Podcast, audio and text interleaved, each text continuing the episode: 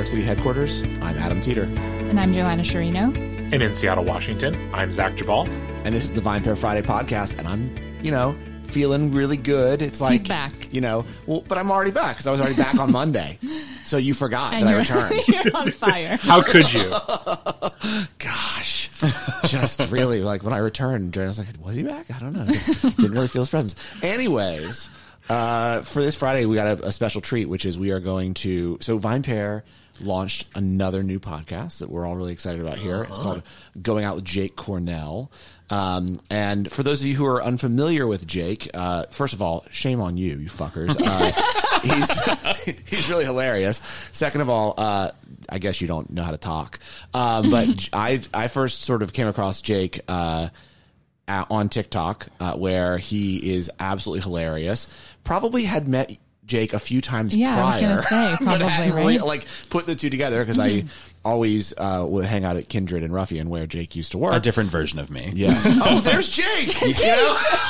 I didn't know if this was a podcast where I was, wasn't allowed to speak until I was introduced, so I've just been weren't. quietly. Okay. yeah, but it's cool now. You've just been introduced. So anyway, so we're going to talk about uh, the podcast and Jake as a whole, and then another really special thing is next week we're going to play a um, one of the episodes in Jake's podcast in this current feed. So be on the lookout for that. Yep. Uh, which one do you think we should play, Jake? Oh gosh, maybe the Molly one is The I think Molly one. The Molly one is strong. Cool, They're all good. They're all good. You love all your children equally. Yeah, but so uh, but so Jake, welcome to the Vine Pair podcast and the Vine Pair Welcome. family. Thank you so much for having me on all fronts. You're welcome. Very so, happy to be uh, here. so let's let's start with so the, the show is called Going Out with Jake Cornell. But before we talk about the show, let's talk about you. First of all, how are you feeling? I'm amazing. Good. How are you feeling? Good. Um, so you've been in the restaurant industry for ten plus years. Yes. Um, and you've had all manner of jobs in the business, right? Nothing back of house. I don't want to take credit for back of house, but all front of house. Yeah. What attracted you to the restaurant business? money. I was, I was I was 18. Well, like it just was like I had worked as a I, my high school job was an ice cream scooper. Right, right. And then I was I did freshman year of college and then I wanted to go abroad my sophomore year and I didn't have a way of like there was no like money. I there was like no money for me to do that, but I found a really cheap program and found out that if I went to England, I could get a work visa. Mm. And I was like, Oh. because if I went to England for a year, I could get a work visa and study abroad while working. And so I was like, oh. oh, I'll just and the drinking age there was 18, so I was like, let me just try to get a bartending job. And then I did that. I so I went and studied abroad in England for a year and bartended to pay for it. That's, That's awesome. I never even thought about doing that. 'Cause Yeah. I didn't go abroad because I was like, I can't afford it. I thought you were just doing it in Vermont. No, the first the whole first year was in two different pubs in England. Wow. and That's so, so cool. that, That's awesome. Yeah, so that was how it started, and then it ended up being kind of dope because like service is different in England, especially back then. Like y- you don't work for tips; it's like a little bit of a lower paying job, and Mm-hmm. it's also like when you work in like a pub in England, it's like you don't have to know how to make cocktails because like if someone orders a martini in a pub, it's like you're in the wrong place, dude. You know? Yeah. Like I just had to pour pints and Mm-hmm. make mixed drinks and pour wine, and so they were like happy to hire me and then but when then when I came back to America I had a year of like international bartending on my resume so it was like a little bit easier to get jobs and then I was just in as a bartender so mhm. I Oh, kind of kind cool. of cut, got to cut the line and was like fully when I turned 21 I had been bartending for 3 years oh, that's cool. yeah That's really cool. Hmm. Jake, did you have a moment as a young bartender where you were like, someone asked you for a drink back in the States and you were like, I have no fucking idea what this thing is? Oh, I mean, it was a joke. Like at times, it was a full joke. Like one time in England, because I didn't have that much drinking experience before I went bartending. I remember one time in England, um, there was like a one of the bars I worked at had like a satellite bar that was like a back room for like special events, and I think we were playing a football game back there once, and so people were So soccer game. Yes. they were like drinking and hanging out back there. And there was this one guy that was like ripping white wine. And it was Ripping it. He was just like ripping Chardonnay. And then he drank through all the Chardonnay that was back there. And he was like, Can I get another Chardonnay? And he had drank through all the Chardonnay. And he, but there was Sauvignon Blanc. And I was like, There's no way anyone can tell the difference. Like, I like, I was like, I was like, There's no way. I was like, I was like, That's just fake. People just like, it's branding. Truly believe that. And so I poured him, I poured him Sauvignon Blanc. And he took a sip and he's like, Oh, sorry, you poured me the white, wrong white wine. And my mind was fucking blown. I was like, No way. This guy is crazy. That's awesome. Shit like that all the time. It was crazy. Oh my god, that's hilarious. so, how did you get into comedy? Um, I, I mean, I'd always been like doing. I wanted to be like an actor and a comedian and stuff. And so I, when I moved to New York, I started doing stuff at the Upright Citizens Brigade. Mm-hmm. Mm-hmm. That was kind of my way in, and then it just kind of evolved into doing stand up and characters and different like writing things. And then you know, like doing the videos online kind of pushed it into a new level. And then mm-hmm. now I mostly just do like stand up and writing. Cool. Yeah. And this um, podcast. Yeah, And, this pod, and this and this podcast we'll talk about shortly. So, how do you come up with the idea for the characters? Um, when I worked in restaurants, it was a lot of like the people I was dealing with. Truly. It seems, yeah. Yeah, it was a lot of that back then.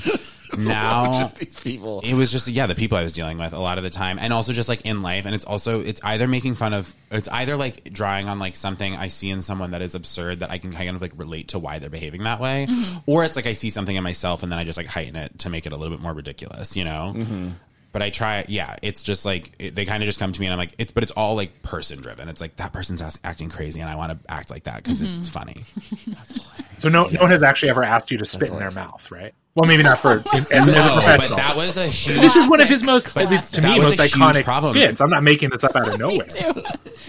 No, thank you. I mean, that was so the place I worked at before I left restaurants was um, Kindred, which is a natural wine spot. And people, as natural wine got more and more popular, people wanted to drink stuff that tasted fucking foul. like, people wanted to feel like they were So drinking, funky. they wanted the nattiest shit they could get. And I would be like, this is, they'd be like, sorry, I wa- I just really wanted something funky. And I'm like, this shit hurts to drink. I don't know what Yeah. to And I like funky. I like funky. Like, I, I like natty wine. I'm not picky. I like it all. And I was like, it was just like, it was like pouring someone a glass of sand and then being like, sorry, I meant something dry. And it's like, what do you, I don't know what to tell you.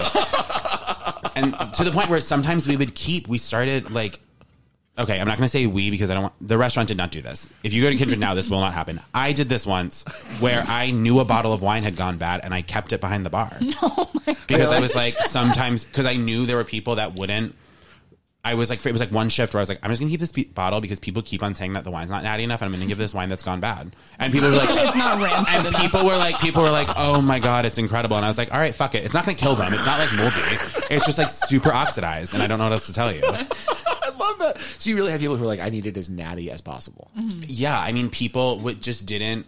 Why? Yeah, why do you think that is? What do you- I'm curious. to It's the same thing as I think it's the same thing as the dry thing where you go to wine bars and people are just like, I want dry, I want dry, I want dry. It's like people are less comfortable really leaning into what they like and they want to be mm-hmm. told what they like and they want to be told what they should like and they want to be told what's good. Mm-hmm. And so when nat when um funky becomes the word that like is everyone's after, people mm-hmm. just know to ask for that and then they just want it more and more. And so it's like they think like if I give you a wine that has like a little bit of a funk to it but is also delicious, they're like no, that's too much. I want to like really say that I was drinking the nattiest shit cuz it's like a badge of honor almost or like it's mm-hmm. got like clout to it.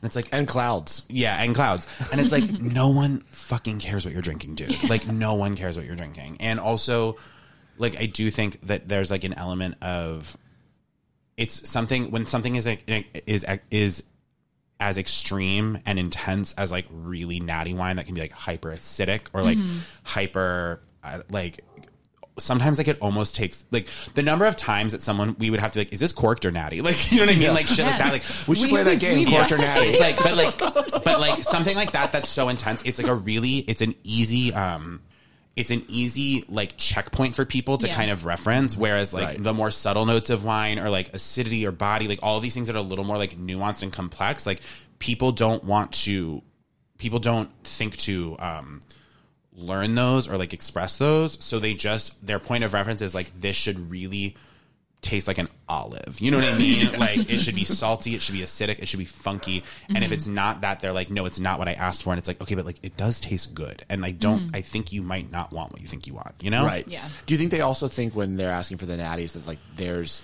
some kind of respect you're going to give them as the server? Like, did you find that a lot where people, and I know Zach, you worked the floor for a long time mm-hmm. too. Like, did you guys ever, both of you, find sort of your customers trying to impress you because they think if they impress you, they might either get something for free or special treatment or that kind of stuff? Like, let Or them just seem cool, or seem right? cool. Yeah. Yeah, mm-hmm. I don't think I've ever I've never felt someone trying to be cool to get free stuff. I feel mm-hmm. like it is more of like a clout thing. Like I think there's other ways that people try to get free stuff, like Well, which is mostly just like by being an asshole, I think, oh. or like really hamming up that they like know someone who works there. but like in terms of trying to impress, that really just feels like a clout thing where they just really want you to like respect them and think they're cool. And it's mm-hmm. like I honestly respect someone that like I truly would respect someone that's like, hey, I'm tired. Can you just give me the thing that tastes close to a dry Pinot Grigio? And I'd be like, yeah, you know what I mm-hmm. mean? Like, Yeah. I'd respect you more for just knowing exactly what you want and telling me than like trying to like puff your chest out and like show that you know something that you, you are kind of by doing that proving you showing your actual cards. You know? Yeah. So let's talk about the podcast. Yeah. Uh, so obviously the title's called "Going Out with Jake Cornell." You talk to really cool people about going out, but I'm gonna I'm gonna, I'm gonna pose the question: What does going out mean to you? God Jake? damn it. um, I guess for me, it it just means like what you're doing when you're out of the house by choice and not for work. Like, right. So it's like anything. If anytime you're out of the house. And it's not because you have to be, it's because you want to be. It's what you're doing. So that means, like, to me, going out can be going to the beach, going out can be going to a restaurant, going out can be going to a bar. Um, anything that is like about uh, being out about in the city or the town that you live in or a place that you're visiting, I guess in like a recreational in a recreational way. not like me. running errands. Correct. Not running errands, not going to work, not doing work. Like anything that, that is going out. Um, yeah, I think it's a very broad term. And do you find that most people who you've had on the podcast agree with you? Yes. Like I think some people take the question and I think this is like I and maybe I could have answered this way well is like what does it mean to you personally like in terms of your life? And I know for me it's like it's what I like live for. Like I like love I mean I obviously love doing comedy and I love I'm such a douchebag my art, but like um but I also do love like I mean, like I, my happiest moments are like sometimes these moments where you catch yourself like at a table with like four or five of your like best friends, like, and you've just been like having a good time, and you're like, oh damn, my life is good. You know what I mean? Like those moments are always like to me like kind of the happiest moments, and so. And like I live in a city that I love that's full of like I have like a lot of great friends here and there's a lot of amazing places to mm-hmm. go. So to me it's like very special. And it's like what I it's what I work for. Like that's what I spend my money on is like going mm-hmm. out and being with people and like doing shit with my friends. Hmm. So, you know, like I'm not someone who's like saving up because I want to like buy a hmm. house for and like have three kids and like raise a family and have like hmm. that be my life. And like no shade, no judgment, but like that's just not where like my life is going and that's not mm-hmm. what I'm interested in. Like Yeah. would love to buy a house, but it's not going to have a nursery. You know what I mean? But like, and like, but it's like, it's those are that's what my priority is is like building out my like experiences and my network and like the time I spend in this city and what I do with it. And you love New York, right? Yeah, I do. You're not moving to LA. I don't have an interest in moving to LA. Not Or currently. Seattle? No, I mean, Adam. oh, I forgot you're in Seattle. I was about to be like, what the fuck? No. It's just part of my shtick that I fuck with, with Zach. Yeah. on. Yeah. Don't get me wrong. If you're in LA and you're a casting director and you want to offer me a job, we can do the podcast remotely, and I will take a job in LA and move there shortly, and then I will come back to New York when the job is over. But like, I'll go to LA for work. But like, mm-hmm. I do love New York. It I has think fully that- felt like home. Going at like so much of being and living in New York and New York City is like going out Yeah. for those things, right? Like I, I know a lot of people who like make money or like to do to do just that. I right? know. I see all these videos online of people complaining about how shitty their New York apartments are, and I'm like, that's not the fucking point. it's leave your apartment, go out. If you want a nice apartment, go to Seattle. Like, I don't know what to tell you. Do you know what I mean? It makes me mad. Yeah. I have to ask a question about going out, Jake. Yeah. And that's do you think you go out more like a comedian or more like an industry person? Whoa, That's a good one. A what's really the, good what's the difference here? Okay, so the answer Well, to your question, Jake can tell is you the answer. I, I just know what it's like to go out as an industry person. Yeah. So the answer to your question is both, and Okay. it depends on who I'm with because I have industry friends and I have comedy friends. Sure. And so it usually depends on who I'm out with. Going out as an industry person usually means going to either a restaurant I've worked at or know people I work at or, or know people who work at and um hanging out or going with someone I used to work with or someone I know from another restaurant and us checking out a new place. And mm-hmm. like it's very much about like the vibe and seeing each other and you know and then maybe we go out to drinks after and it's usually like more of like a like a night. For comedy it's either doing a show and then hanging out with everyone after the show mm-hmm. Mm-hmm. which is fun and great and I love it. And it, that one's going to be usually more of like a larger group where maybe I'm less like close to the different people because like the the metrics of who's there is determined by like who got booked on the show, Right, who right, stayed yeah. after, who came Right. to see the show. Whereas like if you're going out with like if I'm going out with my industry friends, it's like the people we invited that we texted to go. So it's a little mm-hmm. bit of a different vibe. Mm-hmm. And going out for comedy is definitely less about the space we are in. Like we're not there to check out the bar. We're there because that's the bar that the show was at, or Right. that's the bar next to where the show was. Right. So, So you're, it's you're not like picky Could be about anywhere, yeah. being at a, a scene bar. Yeah, I mean. I'm not. Yeah, I'm not picky in general about like where I go. Usually, like I'm kind of down for most places, but like, yeah, it usually ends up being like about. But I guess I'm, my point is like if I'm going out with an industry person, we're probably going to check somewhere out, mm-hmm. or if or we're just going to like one of the dive bars we know and we're like really getting to it, you know. Mm-hmm. But with comedy, it's a little bit more like it's usually larger groups. It's usually like it's one of like there's like four bars. I feel like I think that are like either the bar where the show happened or the bar that's next to it, like I said, and so mm-hmm. it's a little bit of a different vibe there. And then I think when comedians have when I party with comedians, it's more of like late night, big like Brooklyn dance party rave moments, which I couldn't do when I worked in the restaurant industry because like I don't have that stamina. Like I can't go out till five in the morning, wake up at two, and go or like wake up at noon and then go do a restaurant shift at four. Do you know what I mean? Mm-hmm. Like that, I wasn't able to do that. So Yeah. like I was never doing like late, late, late nights when I worked in the industry. Now that I don't, and I can sleep in and putz around my house and you know write jokes later or whatever, like. I'm more open to going out super late, so that's also like a comedy night for me. Usually ends up being later. Hmm. Okay. Do you do you drink differently as well? Good that's question. that's also an interesting question. I am not a com- I don't love performing with booze in my system. Mm-hmm. Some comics I feel like really love like two drinks before they go on. That's not usually me. I might have like a beer while I'm waiting or mm-hmm. like maybe one drink, but I like am not I usually hold off. Like I don't want to catch myself drunk on stage feeling like I don't know what I'm doing.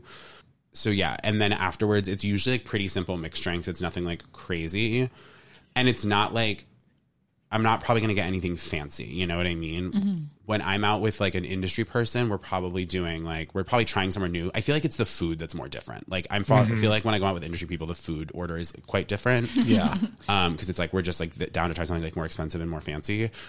In terms of drinking, like I'm pretty uh, like no uh, if you're a comedian or industry person i'm probably still ordering like a gin martini um or like a mixed drink like i do like like my drinks i've i'm not i think i'm not far enough out from the bartending industry yet to enjoy trying like fun bar cocktails. Like i'm still like i'm not reading that. I don't want to. I don't want to look at it. I really just want to order like one of the classics and that feels like it's pretty much the same throughout. I think i end up drinking more with comedians because mm. I feel I think maybe part of it is that thing of like it's a bigger group. I don't know as many people. I'm like, you know, chatting, bumping around. There's like more of like a heightened social energy, which I think just kind of like leads to more drinking. So sometimes I feel like I end up having more drinks with the comedians than I would if I'm like sitting down with my like one-on-one industry friend at a bar, just like having a couple drinks. Yeah. yeah. So i feel like it's it's a little bit of an energy thing. But also there's exceptions to both rules on either side. I've had like very industry-esque nights with comedy people but also that's because there is a lot of layover. I have comedy friends who are industry. Mm-hmm. So do you know what i mean? Because like how do comedians pay their bills until they can do it with comedy it's usually the industry so it's like i have a lot of friends who like like i went to kiki's last week um, in the lower east side with my friend. I friend love Kiki's. it's so fucking good dude Yeah, it's the it's best. so fucking good It's the best. have you been Greek Greek restaurant. Yeah. Right. It's not just a Greek restaurant. It is an awesome. It's Greek a restaurant. really delicious Greek restaurant that's like very competitively priced. extremely. Com- I don't know how they make money. They- It's it's a front. It's really For hard sure to get a into. front. There's always like a massive line. There's always a massive line. Yeah. It's really fun. The food is really good. The energy is really good. The service is really good. And but I we posted my friend Melissa. Oh, Melissa Rich, who Yes. you guys know who's got podcast. Melissa Rich is best is best friends with Kiki. Like so, ah. Like we I posted that I was at Kiki's. Melissa came down. Like she's a comedy friend, but then we had like a very industry esque night where we like mm. we're at Kiki's. We went to Clandestino. We had martinis. We like hung out. And so like she's a comedy friend where it feels industry, and so it kind of does like waffle back and forth. Mm-hmm. Yeah. Wow, Kiki's is the best. Although you also love Walters, like I love Walters. adore Walters. Was I had Walt? We Nate and I went to Walters for dinner on Sunday. It's the best. It's so good. It always is so good. and you had the chicken. Absolutely, absolutely, Just fact checking here. You know. absolutely. Just gotta make sure that like what he says on the podcast are real. Yeah, I don't mess around with that thing. I really love I want to ask one more one more comedy and drinking question, if I can. Please. Oh my god, Which ask is like- you want.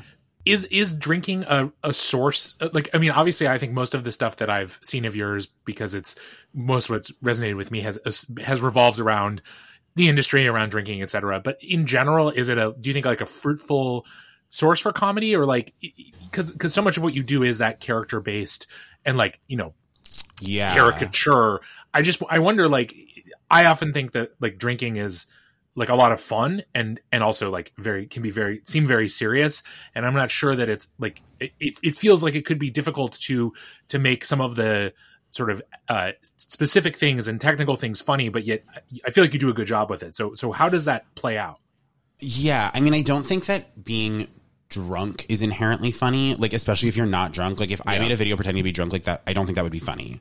like, but I think the cult, like, I think that behave like the culture around anything is really funny, right? It's like the mm-hmm. culture and like especially if you like heighten it and exaggerate it. So like what I was doing for a while was like doing that with the restaurant industry and with the beverage industry was like heightening the behavior of like douchey somms and aggressive chefs and annoying customers. And then like mm-hmm. but then like you can kind of expand that and do that about like Brooklyn parents, like things like you know what I mean. It kind of it's like anything that like people are passionate about. You can kind of transition that into like a comedic idea.